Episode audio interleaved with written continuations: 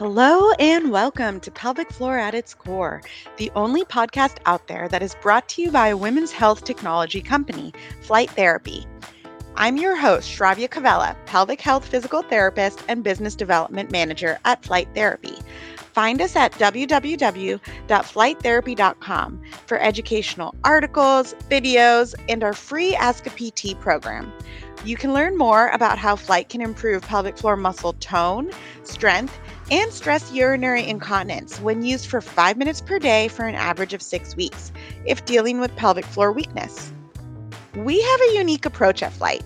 We believe our product Flyte can provide life changing outcomes, but we also know that no single treatment is right for everyone. We are therefore working hard to increase the collective knowledge out there about the importance of the pelvic floor. Because the more we work together, the more we can work towards increasing access to pelvic health care so all women can truly live their best lives. On this podcast, I bring on pelvic health experts to talk about a variety of topics that any and every woman and clinician can relate to and learn from. It's always informative always interesting, and we always have fun. So let's get into it.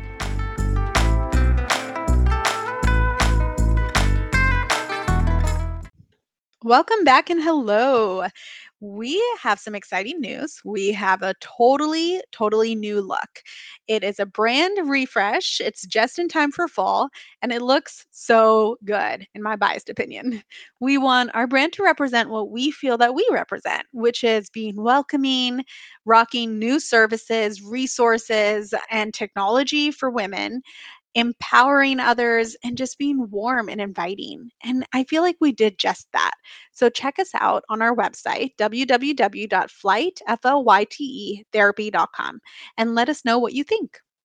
Okay, on to our amazing and our onto the episode and our amazing guests. These are two ladies who I was seriously so thrilled to be talking to. They are creating a new norm for pregnant and postpartum people everywhere. Catherine Sylvester and Jessica Thompson are two pelvic floor physical therapists and the founders of Operation MIST, M I S T, a 24 7 remote monitoring service to help moms survive delivery and thrive throughout motherhood. Basically, a MIST mom receives a watch, and through that watch, Catherine or Jessica will help track their baseline data and catch any changes in their data that may indicate something more sinister. They will then help guide that mom or mom to be through the next steps, whether it's going to urgent care, advocating for themselves at a doctor's appointment, or even just making lifestyle changes at home. Their passion for this work comes from the maternal health crisis. And here is a crazy stat for you. According to the CDC, 60% of the 700 deaths and 50,000 severe complications that take place annually in the United States could be avoided if early warning signs were caught and treated in a timely manner. And furthermore, the fatality rate in people of color is significantly higher, which we do speak about in our interview. And I just honestly loved this whole conversation because I felt so inspired by what Catherine and Jessica are doing. There's two stories at the end of the episode that they share about two of their Mist moms is eh, just incredible. And this is what really needs to be the norm in maternal health care. So take a listen, be sure to support Operation Mist, and let us know what you think via social media or leaving us a review or subscribing to the podcast. All right, enjoy. Hello, ladies. How are you? Fantastic. Doing great. this is Catherine. Fantastic. This is Jessica. Amazing. I'm so thrilled to have both of you on our podcast. It's just so exciting to have you guys and talk about maternal health and what you both have come up with, Operation Mist, which is amazing. I think everyone should go out and do this. So I can't wait for us to talk more about it. I'm going to jump right in and I'm going to ask you both just what has been your journey to becoming a pelvic floor physical therapist, as well as coming to care about maternal health? So I got into physical therapy initially and was a neuro PT in a hospital.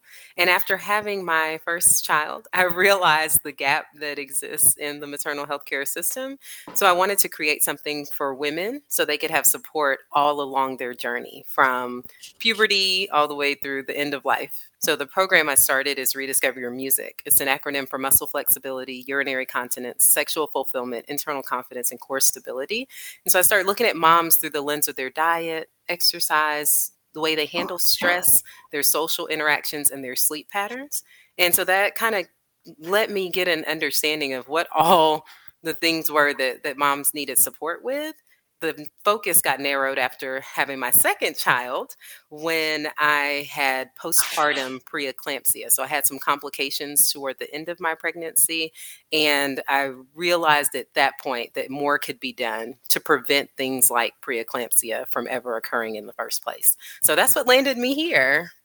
Wow. So you definitely had some personal experience that brought you here. And I love how you said, puberty to end of life because the number of times I've heard from women like no one told me about X, Y, or Z mm-hmm. is crazy. And Jessica, how about you? Yeah, so I'm a little bit different than Catherine. I'm not a mom yet. I was introduced to pelvic health in my gap year between undergrad and PT school. I was a PT tech or an aide at like a 100% pelvic floor um, outpatient clinic. And so I just got to see it every day for a year. And I saw how so many women were just benefited and impacted by pelvic floor PT. But also while I was there, I just saw common barriers of people having to drive I mean, over 60 miles sometimes to see this PT just because there were not enough pelvic PTs in the area. And just me having to call and schedule patients, having to kind of convince them to prioritize their health because they felt guilty, especially moms. They felt guilty about, you know, putting things aside and not prioritizing their kids for a moment just to go into PT for an hour to get the help that they needed. So I recently started my own practice. It's generational health, PT and wellness.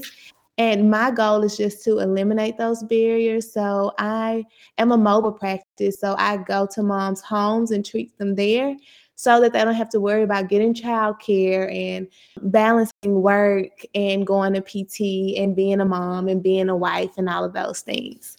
I love that. I love how both of you are so focused on yes, PT, but PT is so much more than the physical aspect and mm-hmm. looking at that whole holistic realm of what are the barriers for moms to get the care that they need.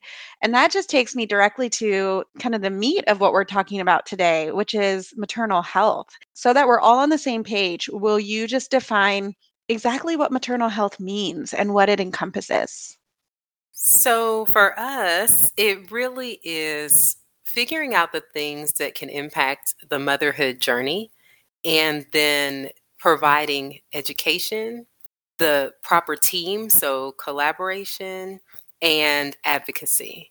And that way, a mom can get exactly what she needs in terms of support before she gets pregnant, during the pregnancy, during the delivery, immediately postpartum, and then for life. So, whatever that need is, the healthcare system or the community should be able to fill that need. That's what we think of when we think about maternal health care.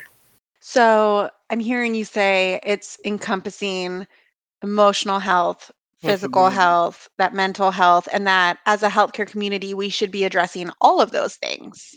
Yes, ma'am. And and everyone, you know, there are a lot of healthcare providers who can do that. So we do think about physical therapists, but also cardiologists. If a mm-hmm. woman is mm-hmm. coming to the table with heart issues, um, making sure that she's supported between pregnancies. So we think about maternal health care sometimes as the pregnancy episode, but what happens between pregnancy number one and pregnancy number two? That matters because you have statistics that say mothers who have preeclampsia their first pregnancy seven times more likely to have it their second well that's because nothing's wow. changed between pregnancy number one and pregnancy number two so mm-hmm. if we could get some kidney doctors on board lactation consultants postpartum doulas labor doulas just all the different people who have been trained if they could just be reached out to I think it would make a huge difference. And then teaching the family how they can support during this time as well. And, you know, you think about work and how society places work on a, a very high priority list. But the problem is that sometimes during pregnancy, working is not the best thing for a mom.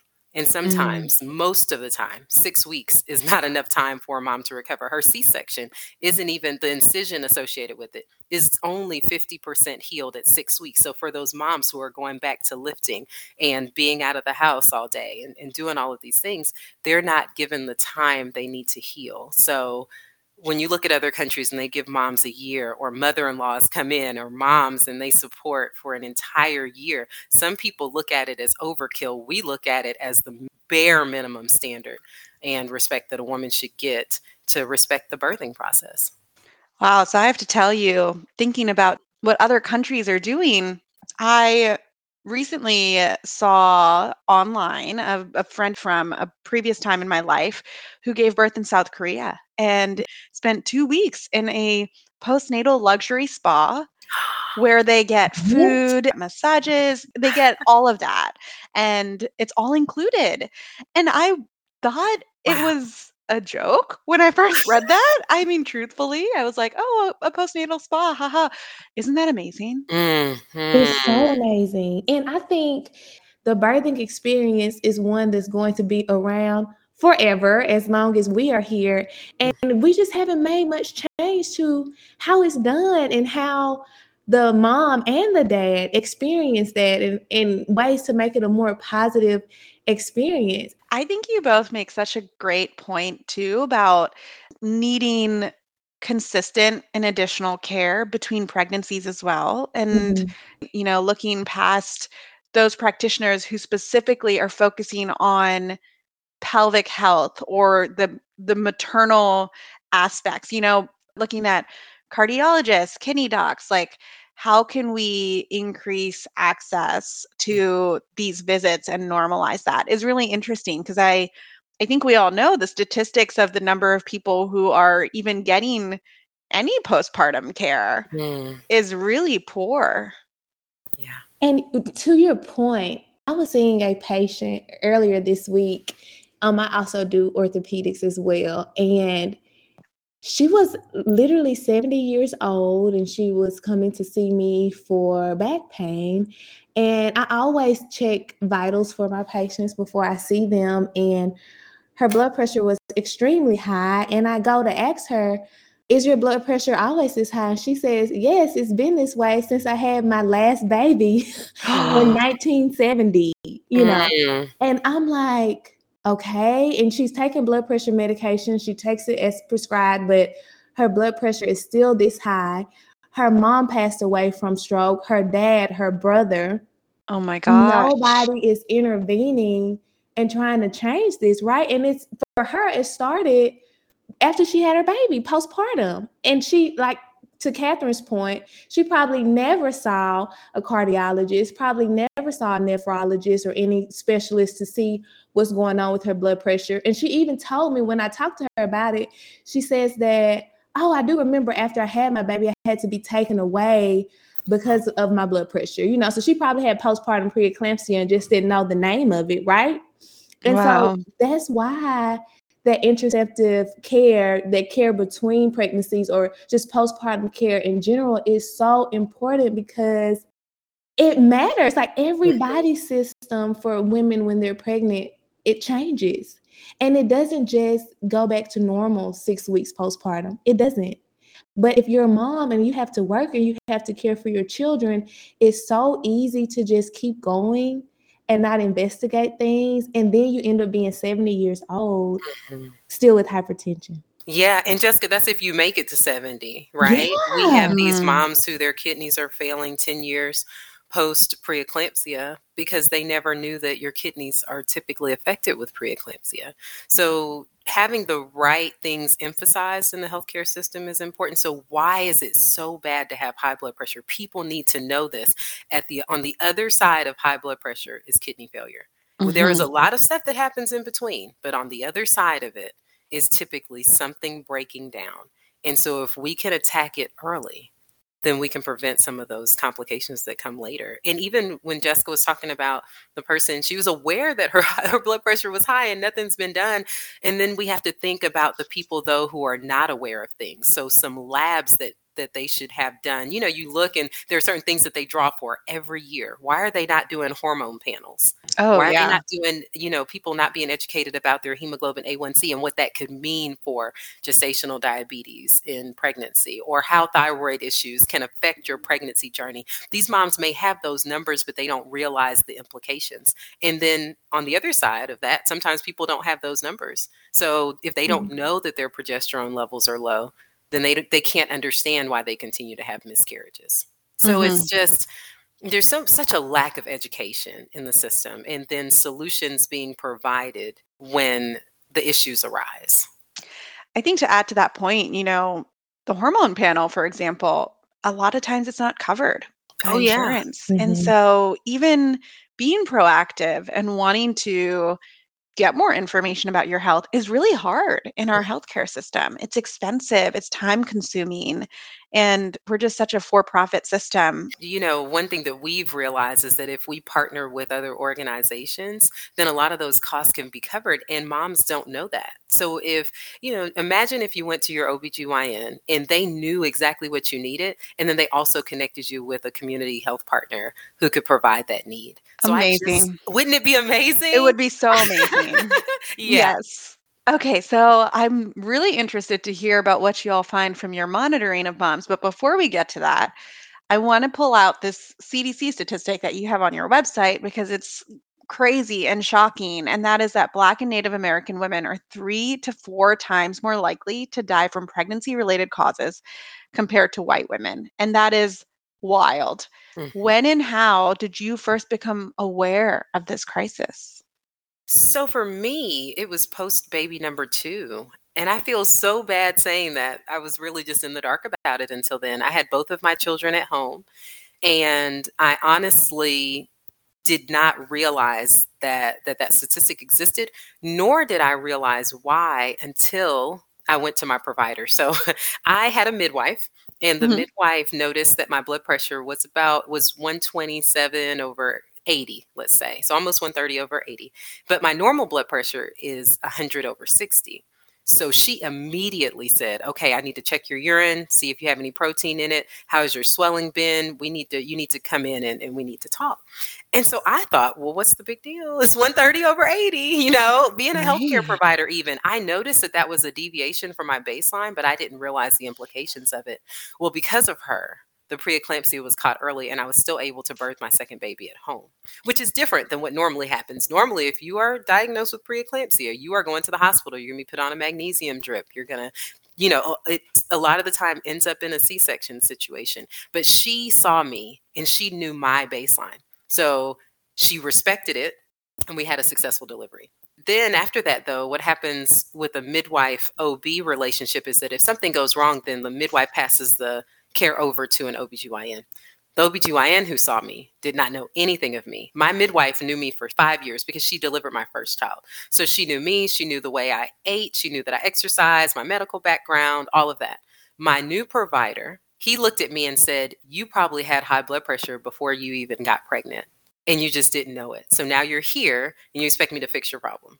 And he told me that I would be on high blood pressure medication for the rest of my life. He told me my kidneys would never heal. Um, he just, he treated me as if he already knew what the end was going to be. And that's the problem, right? Because if I had him as my provider, then he would have looked at that 128 over 78 and said, oh, she's fine. He would never have looked into it and said that it was preeclampsia. Because what society tells you or what the healthcare standards are is that, you know, if it gets to 140 over 90, it's a problem. Well, if she had waited for mine to get to 140 over 90, I could have been dead. And so that's what we're finding is that black women, it's not taking us to 140 over 90. For the women that we've caught preeclampsia in early, it's been with their blood pressure about what mine was or less. So we're sitting here looking at these standards, and doctors are sitting here waiting to intervene for this random number. And the number is different for everybody, but you have to have a healthcare provider who believes that. Because if you don't, a lot of things can be missed, a lot of complications can occur. You know, we've even seen where doctors say, or a doctor told one of our moms, you know, we wait until 160 over 110. Once that happens, then we admit you, and then you're likely going to have a C section. Well, why wait that long? You put us on blood pressure medication. A regular, everyday person would have been on blood, pressure medication way before that. So why would you wait until a mom gets to 160 over 110? And I'm hoping that that's not common practice, but we're seeing that it that they're at least waiting to 140 over 90 and they're missing the boat a lot of the time. Well, first of all, for those who are listening and are not fully sure what preeclampsia means and why it should be addressed early on, do you mind just defining that for us? So, preeclampsia is a complication of pregnancy um, that's typically linked to high blood pressure.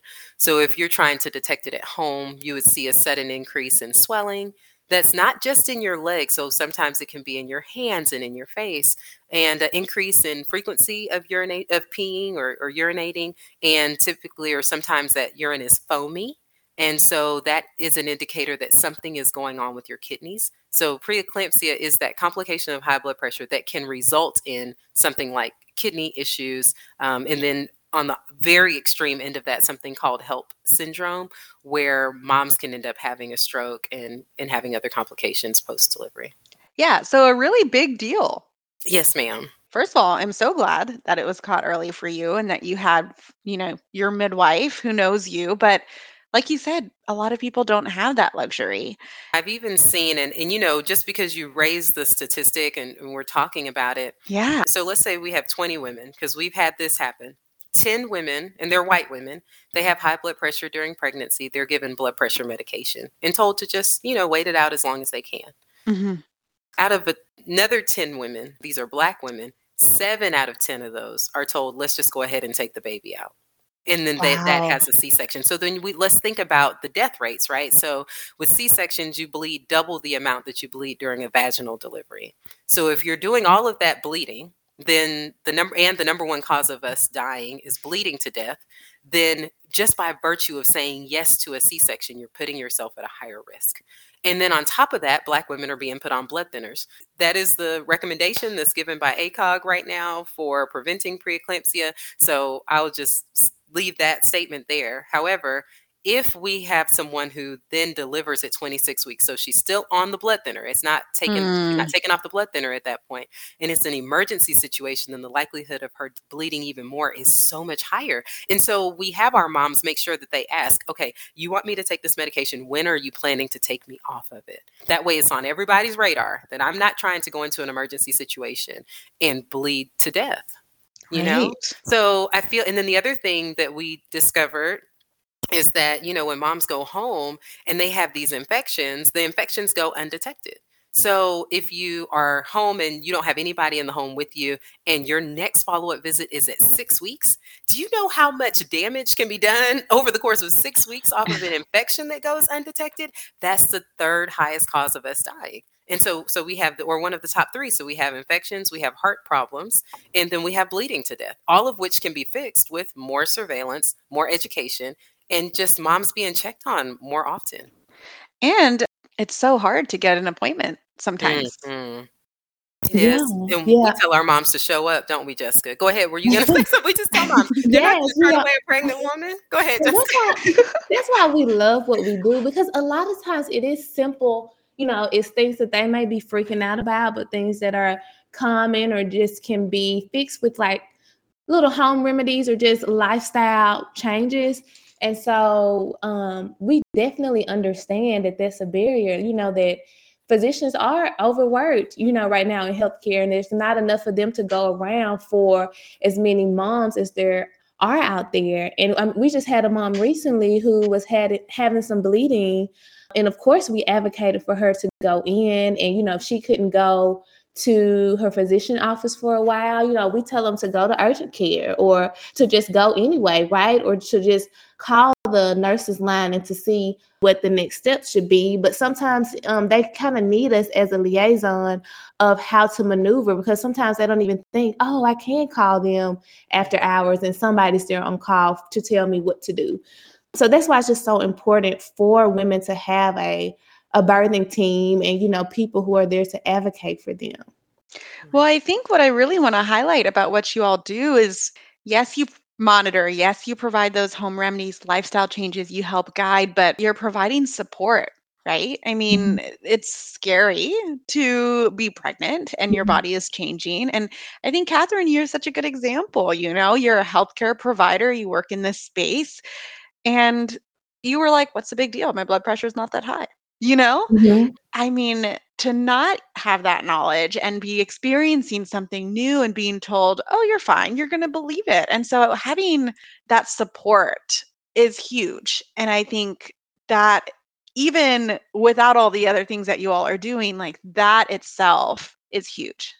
Well, I love what you said because I felt great. And that's how I always feel during pregnancy. I Mm. had no clue anything was going on. So even if someone had told me, I mean, because I trusted my midwife, obviously, and I did notice the increase, I just thought, "Ah, I'm at 40 weeks. The baby will probably be here soon, you know? And that's what Mhm. we do as women. We try to rationalize away the things we don't want to go wrong. So if there is some objective data that can help us make better decisions, then that helps. And that's what we're finding with moms. It is that we are looking at their baselines. And if they deviate too far away from their baselines, then we're able to objectively tell them, look, this is cause for you to go in, or this is cause for you to call the doctor. If you have a child, you understand you never want to be separated from your baby. So for us, when we do have to tell moms, hey, please go to the hospital, we are crying on the other end of that conversation because we don't want that separation. And so, luckily for me, my husband never made me be separated from my babies. I was in and out of ERs after I delivered. I was, I had to go to, you know, more frequent doctor's appointments. And, you know, all of that is stress on your body. But to be mentally stressed, like you were talking about with that, with all of the facets of maternal health care, that mental stress of being away from my children would have been the end of me. I kid you not. So my husband brought my daughter to me, and while I was in the ER, I would come out, feed the baby, go back in, you know, wait, and then because it's a waiting game too. They don't care that you just had a baby. You wait out there just Mhm. like everybody else. So it matters the amount of support that you have around you, but you have to know that you need that support because sometimes, and I will just speak for myself, I don't love having everyone here when my baby's born. I just want to be able to bond and bond with my family and people who are really close to us. But sometimes you need that. You need that additional support. And if you don't have any type of metric that tells you to accept that support, then you just keep going because your body isn't even telling you that anything is wrong. And you'd rather believe that nothing is wrong than to believe that something could be. Wouldn't it be amazing? I mean, hearing you say that makes me think like, wouldn't it truly be amazing if we normalized additional support and then a mom had the ability to say, you know, this is not what I need right now and and almost like normalizing the fact that there's all that support there. You have it if you need it and then you can then decide what you don't need with your team versus Exactly. not knowing and then having to seek it out but not even knowing what to seek out, you know? Mhm. And that that's our biggest goal is to for our Mist Moms to become advocates for themselves because we are not doulas, we are not birth doulas, we are not there on the big day, right? So as they are being monitored by us, as they're going to their regular appointments, we're teaching them to ask questions and to not just, you know, go there like as a like blind routine to actually be an active part of their birth experience. And they tell us all the time, like, I feel so much more encouraged. I feel so much more empowered. You know, I was afraid to ask questions at first, but now I'm happy that I, I found my voice. So they need support from us, but then they need to learn how to support themselves. And I feel like all of our Mist Moms are doing such a great job. That's amazing. And I think that's the perfect way to go into our case studies. So I believe we have two case studies prepared. So I'm going to let you all just jump into one and and start with just what are the key things that we have to know about this person in your case study. Mm-hmm. Okay, so this mom is a first time mom. She is 26 years old. She has no comorbidities besides her being obese. And she has a very uneventful pregnancy. Let's highlight this. Once in her second trimester, we are monitoring moms through a watch and we're seeing their physiology on our computers every day. So it's daily monitoring with Operation Mist.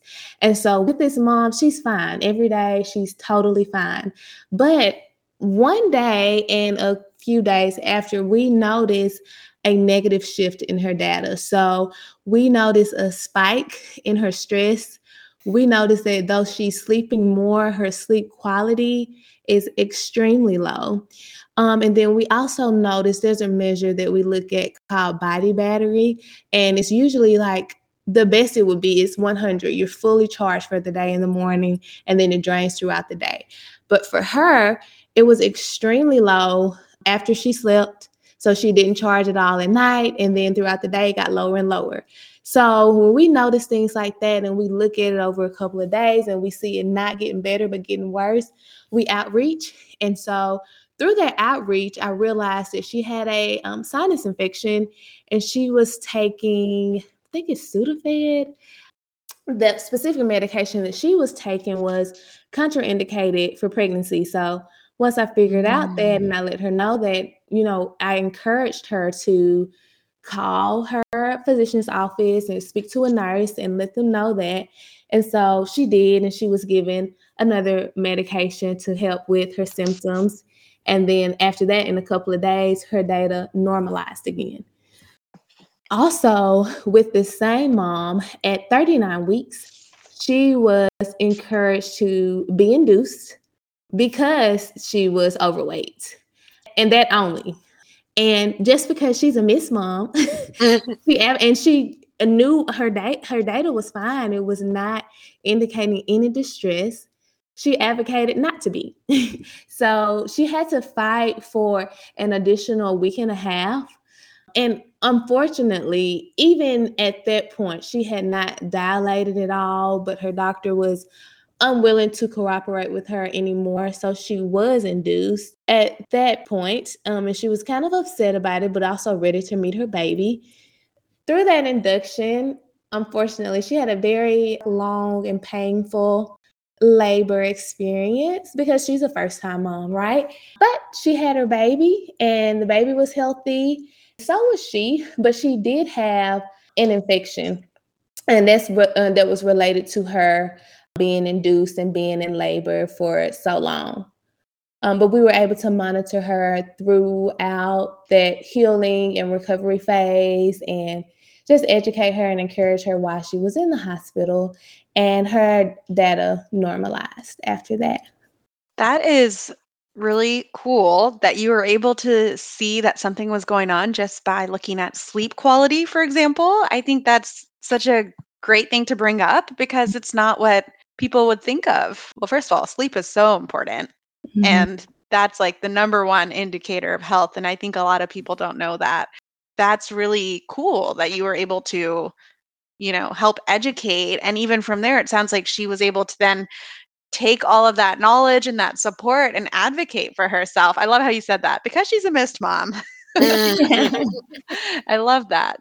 Yeah. And how is she doing during her postpartum phase? Do you continue monitoring even afterwards to I think you mentioned help with that healing? Yeah, so we continue to monitor um, up to a year postpartum because that's when women are still at risk for maternal mortality. So we monitor them, and that journey is always so beautiful to watch because it's different because the baby is now earthside and they're juggling learning how to breastfeed and then re entering the work environment for some of them. And so that journey is really more so encouragement and support than anything else. Amazing. She's doing great and her baby is doing amazing. Okay, so let's go right into our second case study. Catherine, take it away. Yes, ma'am. And one other thing I wanted to add to Jessica's is, you know, you think about that induction and the eventual vaginal delivery, but imagine if it had taken place at 39 weeks and she didn't deliver at 40 and a half weeks. You can speed up a delivery that's almost there, right? But the mm-hmm. likelihood of mm-hmm. her having had a vaginal delivery a week and a half before is a lot lower. So the more mm-hmm. time we can buy a mom, we can let her know, look, your body is not in distress and we can get this data to your doctor, which is what we did with this last mom. But she also can check on the baby. So they have technology and things to check on the baby and make sure the baby's okay because most moms will make decisions for their babies before they make decisions for themselves and what we're telling them is you don't have to choose you can be healthy your baby yes. can be healthy both of you can be monitored and checked on and all we have to do is make sure you're not afraid to ask. So with this mom i really feel like the problem with inductions that are scheduled for 39 weeks is that you never know if number one the mom is actually 39 weeks and then you don't know how much longer the baby would have been in. So it's we like to tell people it's like a flight. If, I, if you say hey catherine i need you to be in california tomorrow okay i have to take into account my finances i have to take into account who's going to watch my children do i have to go to work today so i might not be able to go but you may tell jessica and jessica may say hey i don't have nowhere to go i don't want to be in california anyway so she'll go and she can make it well, we're two completely different people. So you induce one person, the person delivers fine. You induce another person, that person bleeds to death following the C section delivery. So we're not trying to roll the dice with these moms and they shouldn't be allowing anybody to let them roll any dice because we wouldn't do it on a regular basis so we're not going to do it for a child care experience or a delivery experience. So yes. mom, um, she was also a first time mom no comorbidities she was super healthy at baseline and she actually got pregnant while she was being monitored so we got to see exactly when she got pregnant it was wonderful and because she had a miscarriage in the past so i said no comorbidities but she did have a miscarriage in the past and her mom also had a few miscarriages miscarriages. So she was, we wanted to make sure she was seen sooner. Well, she was going to the doctor, and, and her doctor said, Well, we're not going to see you until you're six weeks. You need to go back. After that happened a couple of times, we got her to a direct primary care doctor. And so she was able to get an ultrasound done of her sweet baby, and uh, they were able to catch a bleed. So she actually had a bleed that could have ended up resulting in another miscarriage. And then it was also discovered that she had low progesterone levels because she got her labs drawn. So anytime we have moms with miscarriages, we recommend that they just go ahead and do that. Look at your cervical length, check out your hormone levels. And so she got that checked out. And after she got those results back, then the OB was like, okay, you can come in early. They put her on the progesterone pill. We helped her modify the types of activities she was doing because her job requires that she jumps around a little bit, works with kids. So instead of working five days a week with kids, she worked two days a week with kids and did equipment needs the other three days. So she didn't have that increased risk of having that miscarriage. So then fast forward to the end of her pregnancy and she she sent us a text message when she went into labor. She was just having a really good time. She was so excited when the baby was born. So all of this was seamless right? And uh, her hemoglobin so we always have them check it was 12 when she went in but it was 8 after the delivery. So it's a four point drop right Mm-hmm. And so in the healthcare system, I used to work in the hospital, they're not trying to give you blood or anything until you get to six because it's not considered critically low. So she was at eight and then uh, she was still bleeding, but they didn't check her hemoglobin before she left the hospital. So they are just assuming that because she looks good and, and everything that she is good to go home. So they send her home and we're monitoring her. And we noticed that instead of her body calming down like it normally does, so Jessica talked about some of the metrics that we monitor. And essentially, we're looking at the mom to return to baseline. So, regardless of the metric, we knew what she looked like pre pregnancy. So, we're hoping to see that trend in the right direction. Well, we start seeing a trend in the wrong direction. And mm. she was not scheduled to go back to the doctor till six weeks. Well, two days later, we told her, look, you're going to have to go to the med stop. Something is going on. We don't know what it is. It's likely related to the amount that you were bleeding. We need to, at a minimum, you get your hemoglobin levels checked and just get a little check on your heart to make sure you're good. So she goes to the med stop, they do an EKG, and immediately they send her to the hospital.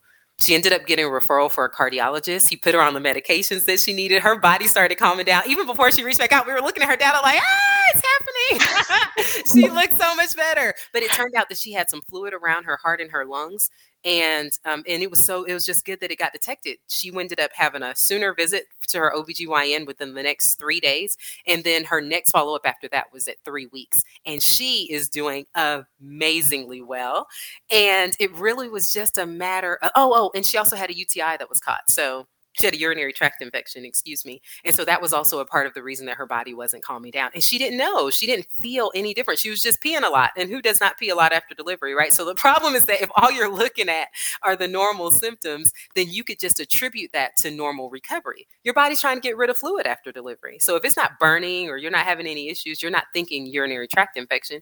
You're thinking, thank goodness I'm getting rid of this fluid. I won't be swollen for this for that much longer, right? So that's our second case study and uh, one of our favorites. I am seriously blown away. You both are saving lives. I mean, you truly are. And I just don't see a reason why anyone who is pregnant or postpartum or planning to be pregnant would not join Operation Mist and become a Mist mom. I mean, I just think if you are making a baby registry and you're listening, put Operation Mist on it because mm-hmm. What a great way to advocate for yourself and take care of yourself. Just everything that you all are doing is so holistic. And I just feel like sometimes it can be very overwhelming to mm-hmm. know how to take care of yourself during this period. And I feel like, Catherine, you just captured the essence of it when previously you made a statement where it was like moms are almost always going to put the needs of their baby before mm-hmm. theirs. Mm-hmm. And I love how you said that you and Jessica are telling moms that they don't have to choose. I'm blown away. Thank you so much. I'm so excited that we got to speak about this. And it is so hard to cut off this episode because I think there's so much more to be said. But I'm so glad to have you both. I want to make sure that you both share with us where people can find the content that you're putting out, educational resources, and your website. Yeah, so everybody can follow us on Instagram at Operation Mist so that's Operation MIST. And then you can head to our website, operationmist.org, and there you can see testimonials from our Mist Moms and just a more uh, in depth description of who we are and what we do. We also have a podcast. Well, it is the Operation Mist podcast tackling the maternal health crisis. And it's on all major podcasting platforms. It's on Google, Apple, and Spotify. Am I missing something, Catherine? you know what I was going to say, Jessica, is that in addition to what we do with Operation Mist, we both like to put out content to just help moms have better journeys. So Jessica is on Instagram. And Jessica, can you share your handle? Please? Sure. Dr. JT underscore the pelvic PT, and that's DRJT. Yeah, and then I am at From Scars to Beauty Marks, and it just talks about scar tissue and how we can heal following scar tissue. So for moms with C-section deliveries, they will like to follow there. And then on Facebook, I have a page called Rediscover Your Music, and it just helps moms along their motherhood journey. So that's where you can find us. We hope you will find us because we love, love, love talking to mommies. Amazing. Well, thank you both for sharing your time with me and all of us who are listening. Yeah, can't wait for people to hear this episode. Thank you. Yay, thank you. Flyte by Pelvital is approved for pelvic floor strengthening and SUI only. All information provided on this podcast is for educational purposes and is not intended to replace medical advice always seek out a qualified healthcare provider with any questions you may have about a medical condition. And if you have a question about Flyte and its indications for use, please see our website at flytetherapy.com. And that's it. See you next time on the next episode of Pelvic Floor at its Core.